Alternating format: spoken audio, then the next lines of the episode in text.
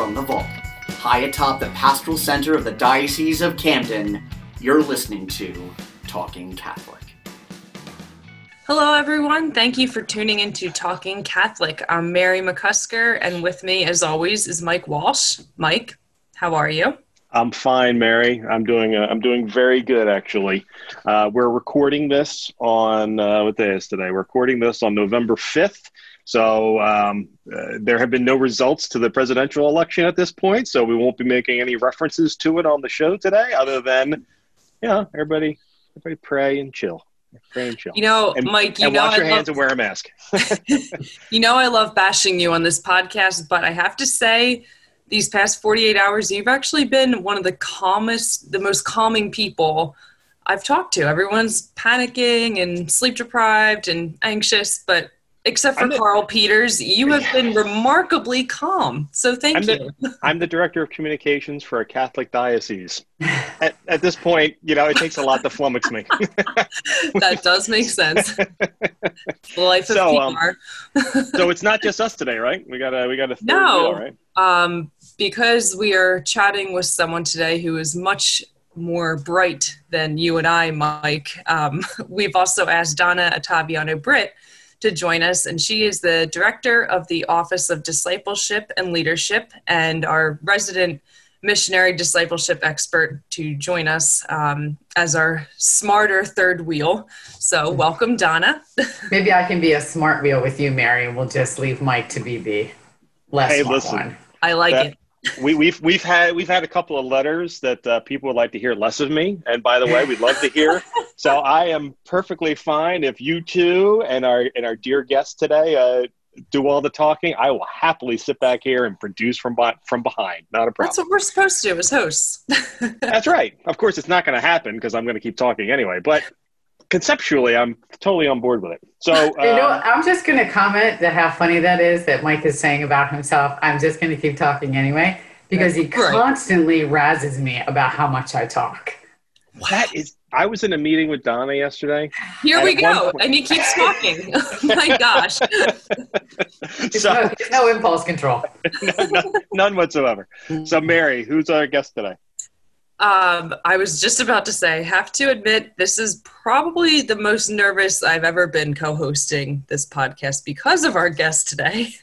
Um, someone who I've never met until now. Um, and as you can tell, we're recording this on Zoom, and our guest is a thousand miles and one time zone away from us. Um, but I've always wanted to meet this person and bombard him with questions. So we are joined today um, by the one and only Michael Canaris, whose name I'm sure many readers of the Catholic Star Herald may recognize from his weekly columns, uh, which have appeared in our paper for almost a decade now. Uh, I've been a contributor and copy editor for the paper for the last several years, and I'm still yet to find one error in any of his columns, which is rare.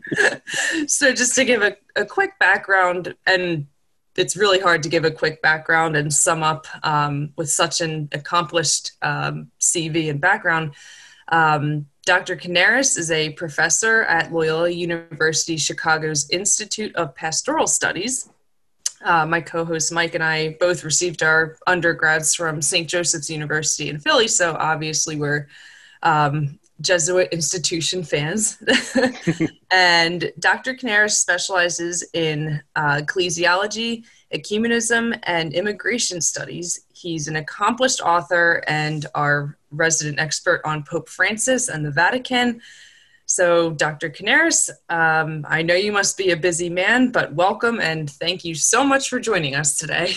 my parents are going to love this when I send the link to Oh, them. yay! It's like so humbling. Uh, really, uh, this is this is way too. You are way too kind, but I'm excited to do it. And I, let me just begin by saying, um, honestly, the the the weekly uh, column that I do for the paper is among my favorite of my professional activities. I really um, I enjoy it. I love you know I have a lot of freedom. I feel like with what I can reflect upon, and um, I just I, I see it almost in a vocational sense as a service uh, to the people of God. It keeps me connected. I'm a diehard Eagles and Phillies fan, right? You take Yes. me out of South Jersey, but you can't take South Jersey out of me. And um, so I, I just love it. I love the relationship that we've been able to to grow uh, with Mike and Carl in particular, and um, it's it's wonderful. You mentioned St. Joe's. Um, so Loyola is the sixth of uh, Jesuit universities in America out of now there's 27, of which I have earned a degree or taught at. And one of them was St. Joe's. I did some work uh, Hey. ad- adjuncting at St. Joe's a few years ago, so I know a lot of people there, and I enjoyed teaching uh, when I was there, when I was back home in, in Jersey. Um, Awesome. Wow. so, and I also I have an AMDG tattoo, which I was told not to mention, not to mention it in my job interviews because they think I was weird. I I do on my shoulder. I have a tattoo. So I am I am deeply molded by the Jesuits. Uh, I Well, did that- my dissertation uh, with the Jesuit cardinal Avery Dulles on the work of a Jesuit theologian, Francis A. Sullivan. And so I have escaped their clutches. I'm married, but uh, but I uh, I really love all things Ignatian. So Well, you're you're in good company because we can't have a podcast with uh, Donna Ottaviano Britt without her talking at great length about her own um, devotion to uh, Loyola. Uh, right, Donna? That's right. I love Saint Ignatius. I love the spiritual exercises. I think it it gives it gives great uh, depth and richness um, to people's lives. So I don't really talk about it that long, like when I'm on other podcasts. Right. Yeah, but I love Saint Ignatius. I love everything about the way he approached the world, and so that's terrific. I'm excited Yeah. about this conversation too. And it's and we're not as much as uh, we're we all have a bit of a Jesuit uh, influence of one way or another. Um, our is not going to be on the Jesuits. Maybe maybe for a future episode. But um, something happened. Something came out of uh, the Vatican recently that uh, we really wanted an expert opinion on. And since uh, Michael is our our resident expert, we figured we'd uh, call him up finally. So, Mary, what are we talking about today? So today, um, Michael, we we wanted to pick your brain about the Holy Father's third encyclical Fratelli Tutti. I hope I'm pronouncing that correctly, which was published um, just a little over a month ago. And we wanted to speak with you specifically on this topic because in your writing, we've noticed um, you often show this really keen insight into Pope Francis and the inner workings of the of the Vatican. Um, so for Tucci, Donna, Mike, and I, we've done a crash course. We might have used some Spark notes, um, but for for us and for whoever's listening, can you give us an overview of the document? Sure. Uh, so the title Fratelli Tutti means uh, uh, all brothers, brothers all, uh, literally. And even just before we delve into the, the text itself, there was some controversy around that, some some conversation around it, because um, in Italian, fratelli means brothers, but it can also mean siblings. And so the, the title in English, the official title is Brothers and Sisters All. Uh, but the Pope could have I think I might. I'll talk a bit about Pope Francis and uh, what a fan I am of, of his work in a moment. But uh, I hate to begin with a criticism. But um, I think that he could have um, evaded some of these problems if he had named it Fratelli e Sorelle Tutti, brothers and sisters all. Um, it's it's actually a direct quote from uh, the writings of St. Francis of Assisi, and we'll talk about that in a moment. You can't talk about Pope Francis without talking about the Franciscan element. But his, um, but so so it's a direct quote. That's the reason he stuck with that. And literally, fratelli can mean siblings, uh, much the same as in Spanish. Hermanos can mean both. Um, but uh, but you know there were some pushback, I suppose, uh, around the idea that that uh, women were not fully represented in the title of the document. Mm. To delve a little bit deeper into the document itself, uh, it's a it's an extension uh, in many ways of an earlier uh, document that he published on human fraternity. Uh, that was when he was in the United Arab Emirates, and so this is sort of a a, a more profound, more expansive. Um, uh, document or, or, or a text or reflection on this theme of human fraternity of, of um, relationship uh, uh, across divisions. And it's sort of more profound in some ways than solidarity. That's one term that is a gender neutral term that we use often. Um, uh, to talk about this relationship building, but he sees uh, fraternity as even more intimate, more um, dialogical, uh, more um, almost tactile in a sense. The idea of the culture of encounter. It's not simply ref- um, respecting or working with one another. It's to, to develop almost familial bonds with people across divisions. And so uh, the document is an extended reflection on that. Cardinal Czerny, who is one of the Pope's closest uh, advisors and um, collaborators, he uh, particularly on issues of migration. Uh, he's a, I believe he's Czech Canadian, dual, dual passports. Um, and so he framed it in a way that I really love. I, I saw a comment by him where he said, if Laudato Si makes the argument that um, everything is connected in this global, ecological, cosmological sense, care for our common home, care for the stewardship of the earth's resources, all of these questions.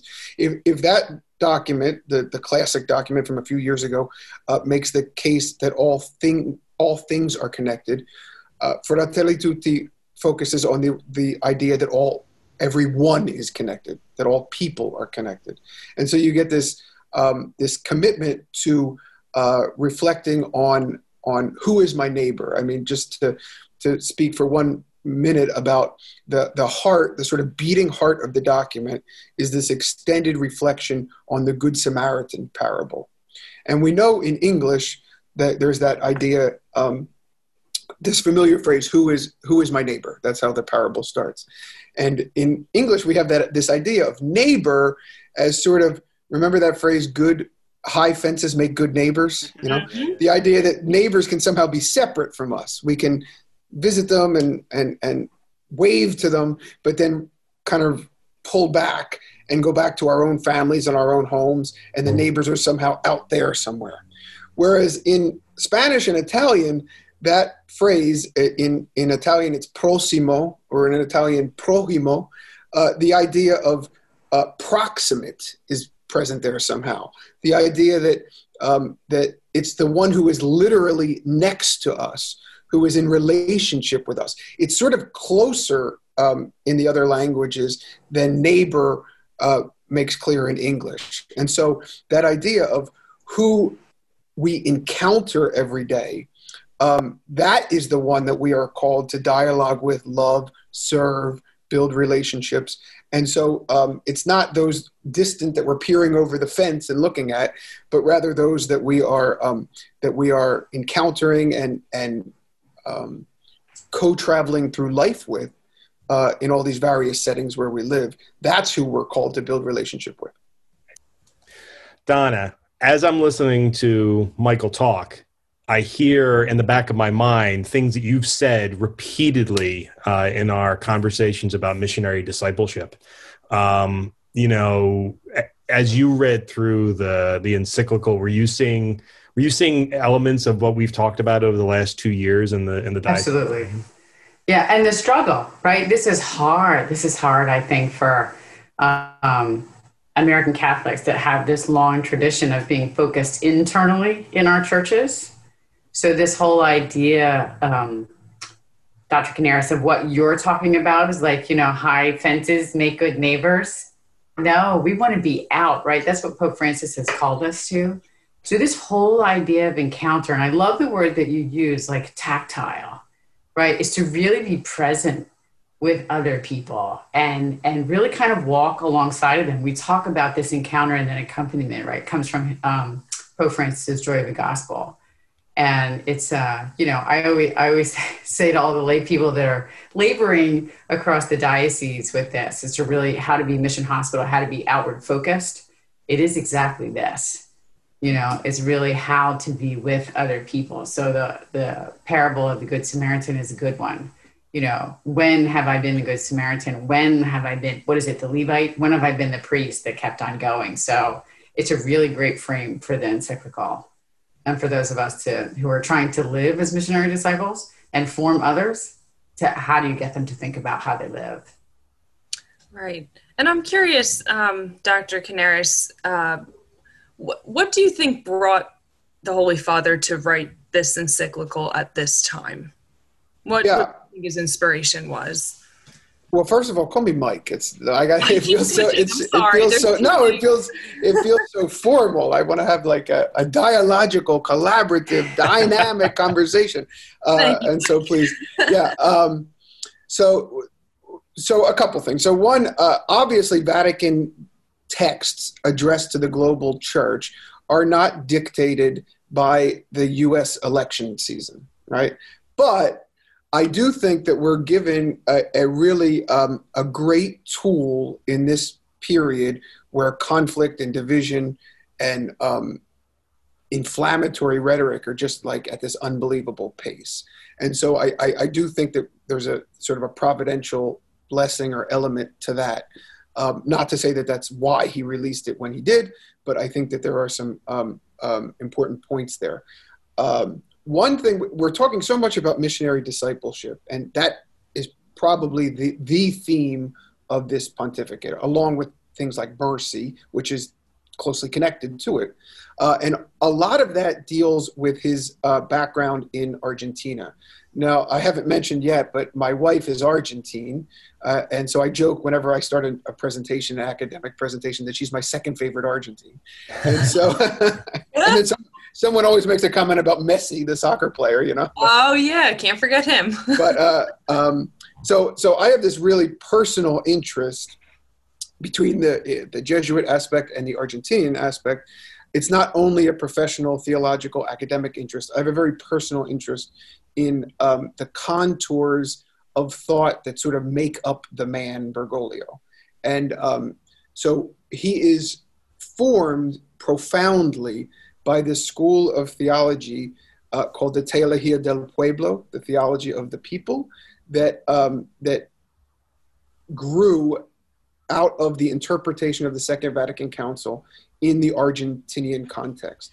There's a lot of debate about whether this is a branch of liberation theology, whether it runs sort of parallel to liberation theology, because uh, liberation theology is really focused on a Marxist socioeconomic critique in many ways of um, of theology uh, uh, of the church's position in society, and uh, the Argentinian branch doesn't focus as much on the economic piece. There are elements to it. It focuses more on a theology of culture, and so of um, it takes these uh, important insights into what forms the spirit of a people.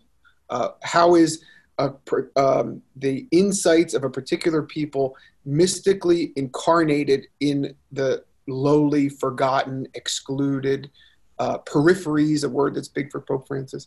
And so um, this document, Fratelli Tutti, um, really, as are most of his um, longer pieces, text and things, it's really rooted in this theology of the people from Argentina. One of the classic examples, or the the uh, images that he uses here, he uses it elsewhere in Evangelii Gaudium and other places, is this idea of the polyhedron. And so, of course, you know, for for most people in the pews, for even graduate students, that is just right over a lot of people's heads as to what does he mean when he talks about society as a polyhedron. And so, I don't have it here because I'm uh, in a different room, but on my desk, I keep um, uh, one of the Scattergories cubes. Do you remember Scattergories, the Mhm. game where you Oh, roll the cubes?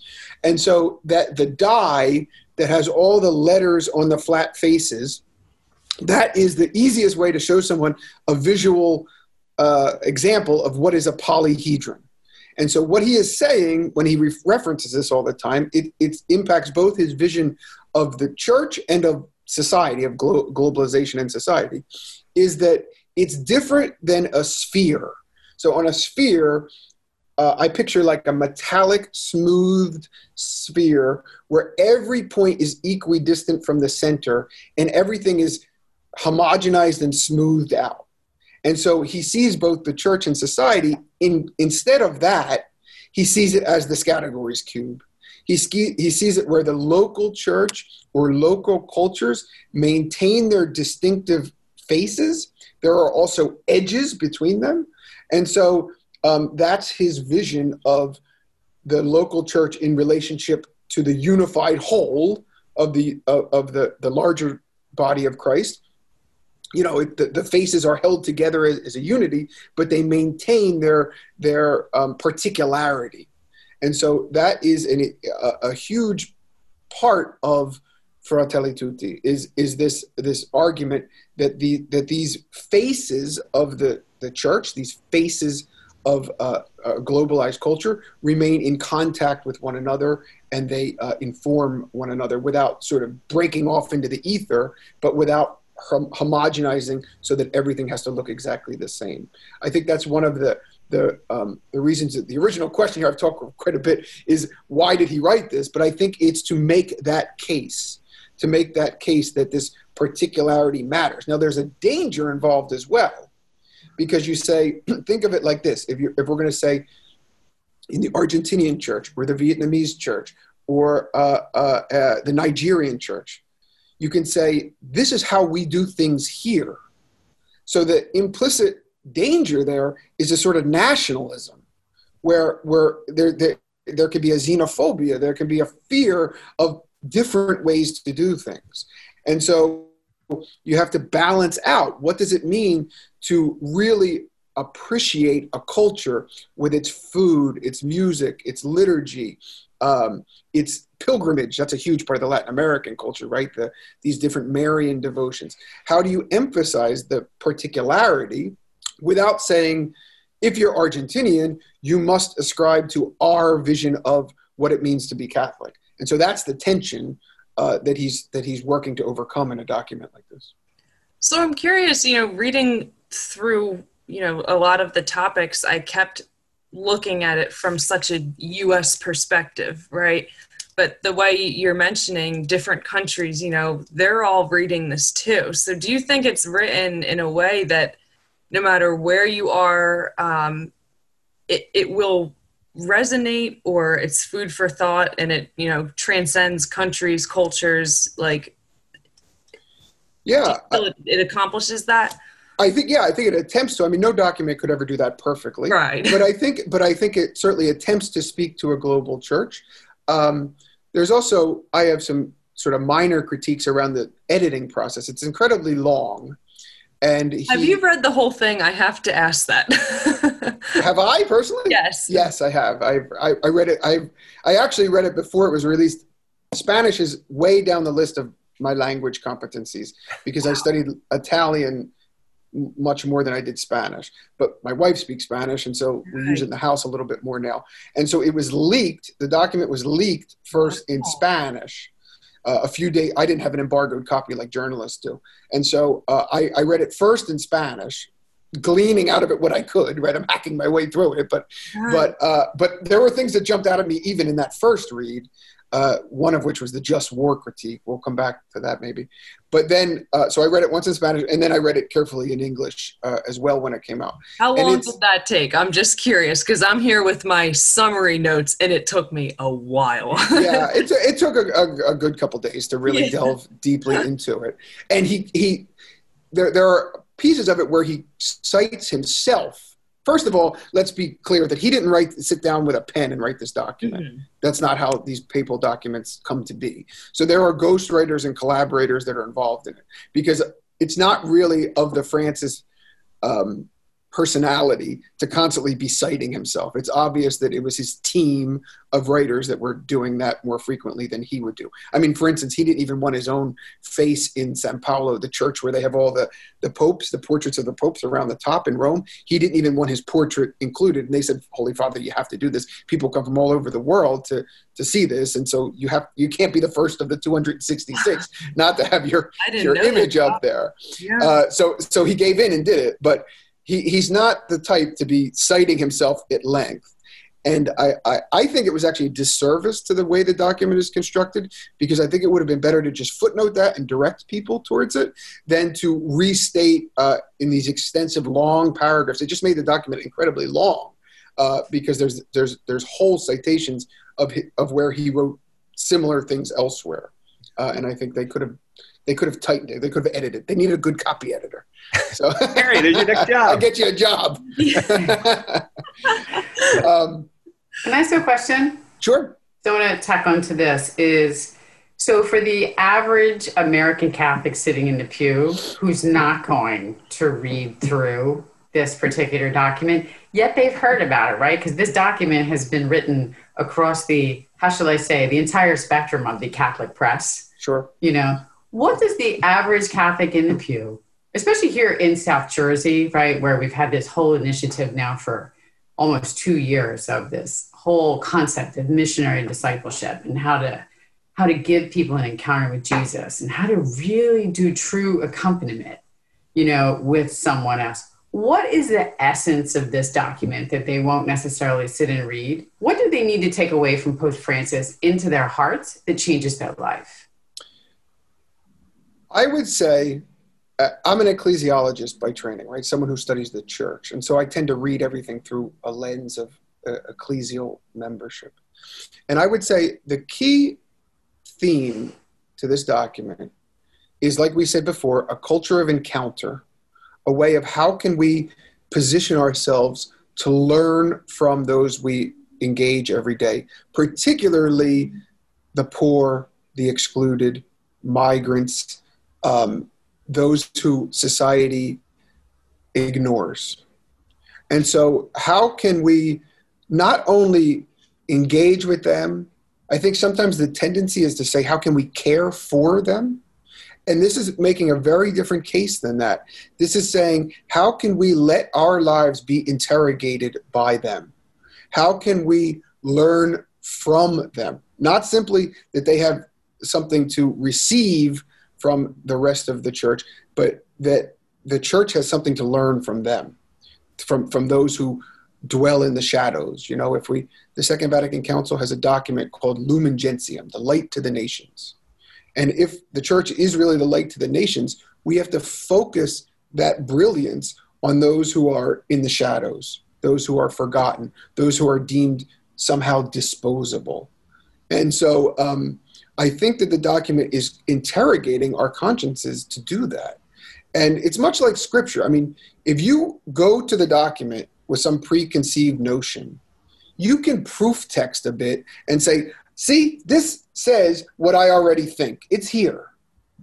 You can do the same thing with scripture. You can you can make the case really for any kind of position. You can move the words around to make it say what you already believe.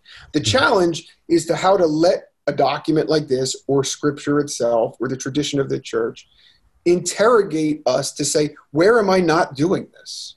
Where am where am i not living up to the the ideal that's put forward here uh, uh, that can, that can uh, bring life to the world? And um, there's a there, you know even think about the, the document in terms of relationship and bridge building in the american context. It's hard to dissociate. Like we said we're, we're recording this while everything is being debated about the electoral college. But there can be people who say, I am certainly not xenophobic. I am all in favor of immigration reform. I am all in favor of uh, racial justice. I am not xenophobic, but yet they're xenophobic at their own Thanksgiving tables with someone who uh, has a different political opinion than they do.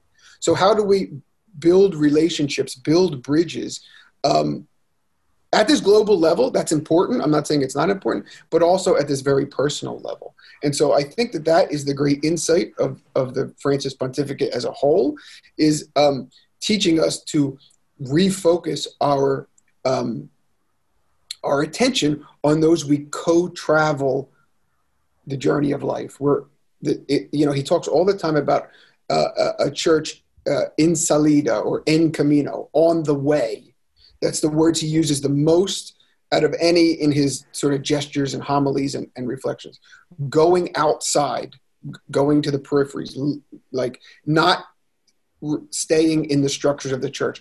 I picture another parable, the um, prodigal son parable. Remember when the father rushes out on the road before the son has ever confessed his wrongdoing the, the father rushes out on the road to meet him. And that's his vision of the church. That is what Pope Francis sees the church doing, rushing out to the, the gaping wounds of society. Um, and so I think this document is one step towards a, a, a more profound appreciation of that. And So, so, for- can I ask a follow up question, Mary?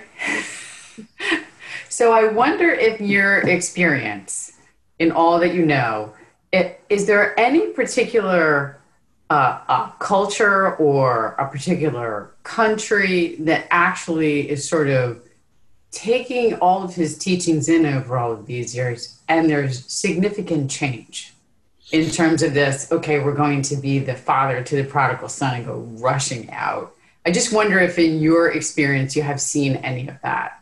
I'm thinking okay at least you're in chicago and you've been to uh, many other places. Your wife is from argentina. Like what do you have in sort of that international experience of going do you see it anywhere? Or can you like kind of relay to us something here in south jersey that we could take a nugget and think about it here? Yeah, I mean, I don't see any place where it's being done uh, completely effectively, right? I, that's not to say that it has no resonance or isn't Correct. transformative in the world, but um, there's not an example that leaps off my mind of a place that is is succeeding at this. What I see uh, is there are particular pockets where I am profoundly inspired by the work that um, that is done. One of which, you know, in Rome, I, I spend a lot of time in Rome. Please look it up. Come to Rome with us at, at Loyola Chicago. I run these programs uh, in Rome. It's like the highlight of my year. So I'm always trying to get people to come. You don't have to be a Are we credit-bearing invited? student. Yes, everyone in the diocese is invited. You don't have to be a credit-bearing student at Loyola to come on these. Uh, they're 10-day uh, immersive um, classes that we offer uh, in the summers, usually. In I think my years. boss, Mike Walsh, should um, send me for an education. You know what? I am a, I am a big fan of embedding embedding my staff in places like that. So go do it, Mary. Yeah. Good blessing.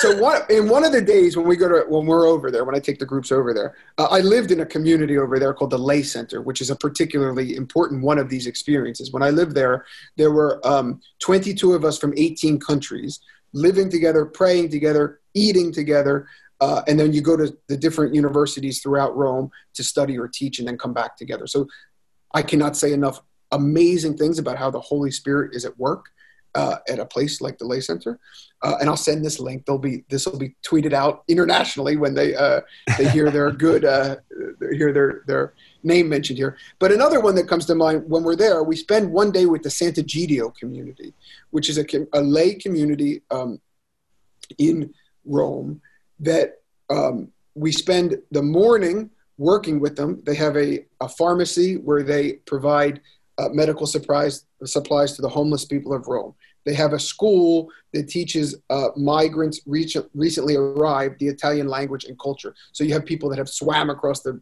the Mediterranean and they're learning English for free. They have a restaurant that is run by um, well, well, the the wait staff and bus boys and, and, and the people that you're encountering in the restaurant all have special needs to prove that that the dignity of labor is something that every human person uh, needs and deserves. They run night prayer every night since the Second Vatican Council in Santa Maria uh, in Trastevere, which is um, what the, the, the part of Rome where the original Christians gathered. So it was like the oldest Christian community in Rome was in this neighborhood. And it's this beautiful uh, basilica, like you would imagine in Italy with mosaics and all. And that um, they have had night prayer there every night since the Second Vatican Council in mul- a multitude of languages. And then they, um, uh, for Christmas, they take all the seats out. You know, there's no pews in the Italian big basilicas like that. So they take all the seats out. They place um, tables in there, and they have the homeless of Rome come eat in this basilica. They're given gifts uh, that are wrapped for Christmas, and they're served the food by like the dignitaries, ambassadors, the mayor of Rome, etc. And someone said to me once, I, was, I haven't been there for that, uh, to be honest. I've read a lot about it and I know the community well, but I haven't been there for the Christmas celebration. But someone said to me uh, about it, like, this is a foretaste of the heavenly banquet. The, you know, the poor and excluded eating under the, the, the glories of, of beautiful art and architecture with, with Jesus looking down, uh, being served by the, the wealthy and powerful. Um, so something like that, uh, Pope Francis has, has um, uh, had a very strong relationship with the Sant'Egidio community. Uh, I could talk about church politics forever, but even the um, uh, the the current uh, cardinal in I think it's Bologna was a former member of that community, Matteo Zuppi, and so um, he is widely seen as one of potential someday way down the future successor. We hope. Uh, along with some other cardinals like Tagle, who is uh, uh, also imbibes the spirit of Pope Francis. But the, the Sant'Egidio community would come to mind as one of these places that is being enlivened by the uh, the Pope Francis vision of the church, and where it is really concretely, physically present, that you can see uh, the work that they're doing. When, when we go with them, we work with them, we eat with them, we pray with them. Uh, and and they're they're living this mission, the missionary discipleship mission, in a particularly profound way. Um, I think that's one example. It's not a national one, but it's a you know. That's a great example. Thank you. It does. Uh, it does seem like over the course of his his writings, um, you know, he's really. You, you get the impression that he's really been focusing on the divinity of God that that um, is in each of us, but it also in everything around us. You know, he talks about creation, he talks about us. You know, I, I did read quite a bit of of this particular encyclical, and I like the way it was broken. I was there's a there's a fine narrative quality to it. It was definitely a lot of words, definitely a lot of uh, a lot of commentary, but you know, I really thought they did a good job of sort of uh, he did or the writers did a good job of really of really moving it along um, even even with a couple of digs, uh, sort of in the end of it, um, or later in the in the encyclical at the UN, which um, you know what. It, maybe it's maybe it's because I'm an American, and so my perspective on the UN is different than others. But I, I actually found that a little surprising that um, he takes these shots at the UN. Did you have any idea, like, sort of where that came from? Yeah, I mean, I, I assume it's this idea that the church is more than an NGO. So he's certainly in favor in favor of a um, an appreciation for the benefits of globalization, but he also sees this sort of dark underbelly of of globalization because um, there are people that the, the this globalized uh, uh, society, which has developed over the last hundred years. Um, has um, increased exponentially increased their level of exclusion you know uh, and so I think that um, the, the idea that the church is called to move beyond um, the idea the idea of, of uh, it as an NGO, right? That there is more there's a more spiritual message that needs to be present there, and so that's where some of his critiques uh, of, of they're particularly powerful. The um, the one on the just war theory, in particular, I think is that is the most shocking piece of this document. Uh, there is a. I wanted a, to ask about that. I'm glad you brought it up. there is a critique, and this ties in with your question, Mike, about the UN too, and and you know intergovernment relationships or international relationships. Um, that he says that the church can no longer support the just war theory. So people who don't know what that is, it goes back to St. Augustine. It's the idea that in certain circumstances, a war is just, right? It's not, it, it's just the word related to justice, not the word related to mere, like you know, mere war, just war. It's it's uh, what does it mean to have a fair, uh, reasonable um, war that is that is defensible, say. And so he critiques the idea that um, that the church can be involved in supporting war, uh, which is really radical. I mean that that is that is uh, a a striking statement it mirrors in some way his um, his eradication uh, from the catechism on the admissibility of the death penalty. Yeah. Sort of a related issue in some ways. Um, and so these were these are controversial statements. I mean, to put it mildly, uh, there are a number of, of theologians um, who see that the death penalty would in fact be uh, defensible over the long history of the church because for so long it was being enacted by Christians towards Christians. Um, and so I wrote a piece recently where I compare Avery Dulles and uh, on one side, uh, my mentor at, at Fordham with um, Pope Francis and Cardinal Cupich from here in Chicago on the other uh, around this issue of the death penalty. And uh, I come down, as much as I love my mentor, uh, Avery Dulles, I come down on the side of Pope Francis. I agree with his uh, read on the situation uh, around the death penalty. But these these are striking developments in um, in his vision of the church. I mean, they are they are overturning in some cases a thousand or more years of uh, uh, accepted positions. But I think my argument would be that that is done in continuity with the magisterium and the teaching of the church, not as a um, a reversal in some way to it. It's a development uh, to it. There are some parallels to how we interpret the Second Vatican Council uh, uh, around what impact that had in the life of the church, what what was new there, what was continuous there. That's an ongoing uh, debate, probably the dominant debate of um, of the last 50 years since the council is how to interpret that document. Um, you know, I think Pope Francis is often uh, labeled, and I, don't know, I would, well, I'll leave, I'll leave this up to you.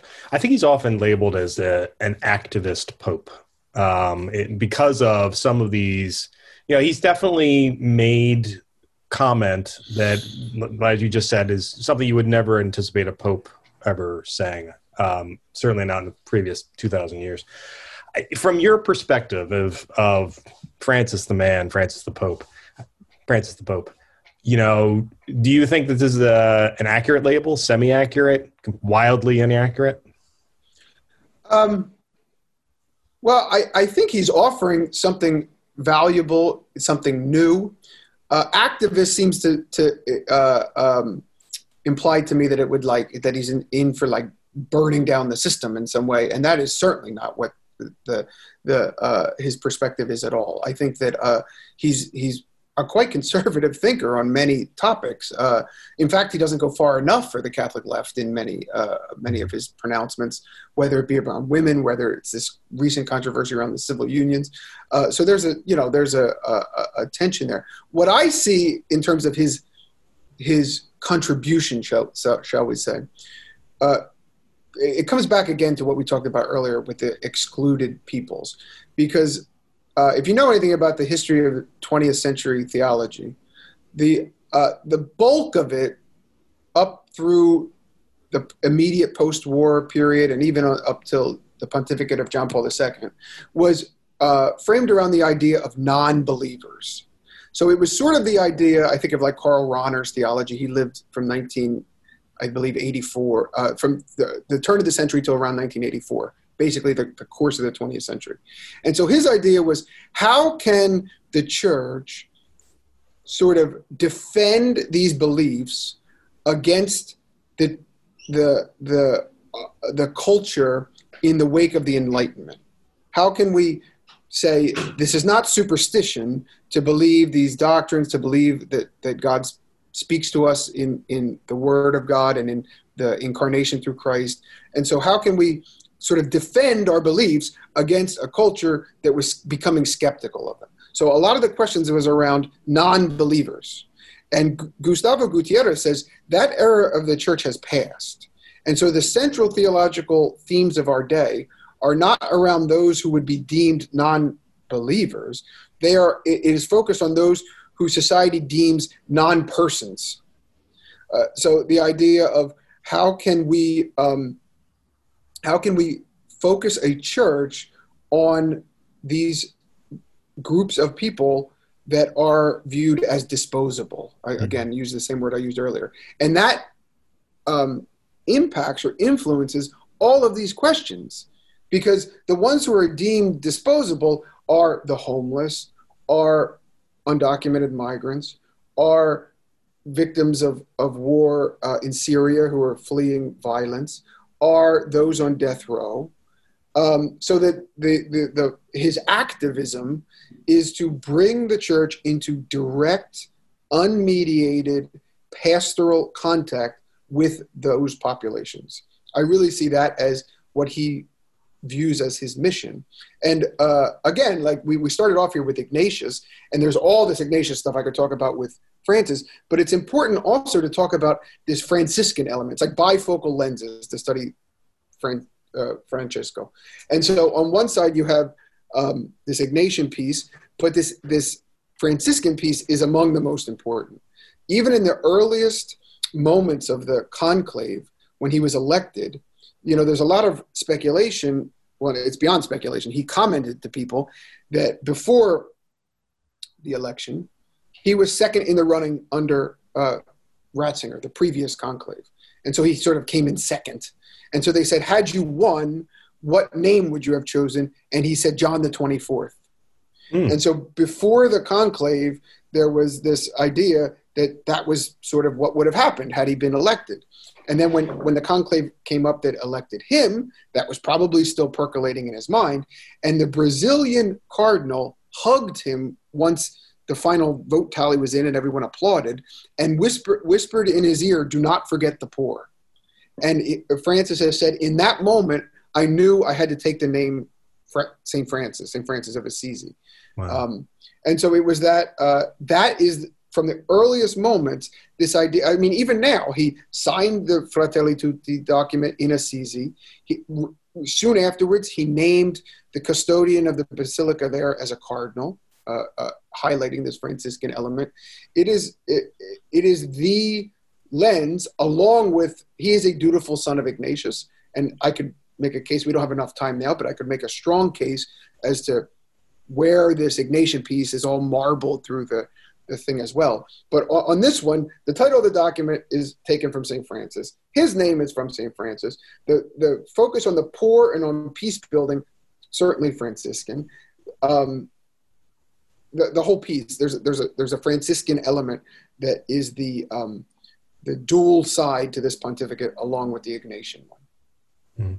So I'm curious, comparing um, this encyclical to you know his his previous ones, where where does this fall? I'm correct me if I'm wrong, but even uh, Evangelii Gaudium, that people were saying this was extremely bold. Laudato Si, I think I'm pretty sure you know people said the same thing about that. In your mind, is this any more bold than those previous two? Um, bold. I think that certainly these these these elements, which are not the the the central theme of the thing. This thing on the just war, the thing on the the um, uh, the death penalty. There's some economic critiques in there. They're quite bold. Uh, overall, I don't know that that would be the first word I would use because I, I think it's more a um, a profound implementation of the uh, the the vision that he has for the church and of Catholic social teaching in general. I think that it's um, it, it, there's nothing radical in the sense of revolutionary about it. It's a deepening, immersive um, expansion of of this the the the what, what, people joke as is the best kept secret of the Catholic Church, Catholic social teaching. Yeah. Uh, I think that it's an implementation of that. And again, to go back to Donna's work, the uh, the missionary disciple piece you know, a lot of that comes out of the the the Aparecida document that he was the editor for, uh, which was in Brazil. Uh, earlier than that, you, these are the, the conferences that were held by the Latin American bishops about implementing the Second Vatican Council, planting it in the soil of Latin America. So Medellin, Puebla, Aparecida, these were gatherings of Latin American bishops where they um, they were taking the insights of the Second Vatican Council, sort of planting it in the soil of their own um, uh, uh, society. And so that the Aparecida one, uh, I, I, think, to my knowledge, that's the earliest that he's using the phrase missionary discipleship. That's where that some of that is rooted in that that conversation. And so um, I think it's a fuller flowering or a fuller development of that um, uh, movement than it is a um, uh, a revolutionary change in some ways. It's mm-hmm. a it's a deepening of what what is there before. And it seems to kind of touch on really relevant issues. You know, I know that COVID was addressed. Sure. Um, a number of you know. Yeah, it was very in the moment. Yeah. Right. And you can say, you know, racism, for example, has always been an issue. Access to healthcare, they've always been issues, but I guess, you know, as these things come to light in many ways, um, you know, is is that something you feel this was what was the word you just used, Mike? Timely, Yeah. uh, topical. Sure. Yeah. Is that how he kind of you felt he may have framed this around? How much did did these recent events come into play? Do you think when he when he writes this? So I, I think if when scholars look back at our period today, our period in history, when someone 200 years from now is going to be writing about our era, what were the signs of our times as living in the 2020s? Of course, there'll be things like COVID and all, but the overarching definition will be that we live in this age of migration, that that more people are on the move than ever before in human history, and so that will be the defining issue of our century. And so I think that in Fratelli Tutti, in the pontificate as a whole, this becomes uh, what Francis sees as his mission to highlight the, um, the call to a Catholic understanding, a robustly Catholic understanding in, in continuity with the tradition around the dignity of human people, the right to migrate, the right also to not have to migrate through economic oppression or through um, uh, climate change, for instance. And so these realities around migration are going to be one of the defining um, elements of this pontificate that will have long lasting effect. Uh, and this document is just another example of where he foregrounds that issue as, um, as perhaps more than any other, the defining one of his pontificate. Yeah, I would I would agree with that. I mean, I, you know, we we were at the um, well, you guys weren't there, Mike. I, I don't know if you were there, but when there was the um, the convocation of Catholic leaders in Florida in 2017, you know, uh, Cardinal Tobin, um, you know, talked about um, Pope Francis's connection to Lampedusa, and he tells the story Mhm. about how Pope Francis was told repeatedly, "No, you can't go. No, you can't go." And then at one point, he he made his own reservations, and the airline called up and said, uh, "You should kn- call the Secretary of State, and you should know that the Pope has just made his own reservations to go to Lampedusa." And um, this was this was an enclave or, or an island in the Mediterranean that was receiving a lot of um, refugees from North Africa and the Middle East and um, you know so from the very beginning you know he's really seen that way. And it, it's you know a lot is going to be written i think on pope francis over the years. And certainly a lot has been written now and there's certainly been concerns. But i think i think history will bear out that at the one thing you will not be able to claim is that um, pope francis didn't care about humanity. You know when when i i remember watching when he was named um, and came to the balcony and and he was he he was announced as you know Papa Francesco and the the the fact that it was you know so he so he hadn't taken a previous name. He was he was going to be Pope Francis the first. Someday he'll be referred that way. Um, and uh, I remember thinking they were going wow that's and so my first thought of him was this is someone who's going to go in completely new directions. And I think ultimately that'll be shown to be very beneficial. But um, Mike, thank you so much for for joining us on the podcast this week. We really appreciate it. Um, I think I can uh, safely assume that my colleagues Mary and Donna will make sure that you uh, are a regular contributor to the podcast now, not just one of our Catholic Star Herald writers. His own podcast. He can take over. Yeah, for me. really. No, I, I, I will. I, I really enjoyed this conversation, so I hope we can do it again. I mean, I'm really excited to to um, continue to deepen our relationships. I mean, That you know, uh, we are um, very much on board with that, and uh, I will encourage both Mary and Donna to uh, take you up on your uh, offer to to go to uh, Rome at some point for the uh, that Loyola trip. And actually, uh, the question I, I've I've been a part of the diocese for five years now, and everybody keeps saying, uh, "Mike, when have have they sent you to Rome yet?" And I go, "I've been here five years. We had uh, we, we've had numerous occasions to be in Rome, and haven't made it to the Vatican." You're a workaholic, though. I I am a workaholic. I, I keep offering to go to work, but uh, I wanted to go for the quinquennial, but it didn't didn't work out. Um, at any rate, Mike, thank you very much for joining us. Donna, thank you very much for sitting in. Mary, thank you much very much for asking so many relevant questions, so I could stay quiet for most of the uh, the episode. And to our listeners, uh, thank you very much as always for listening, and we will be back next week.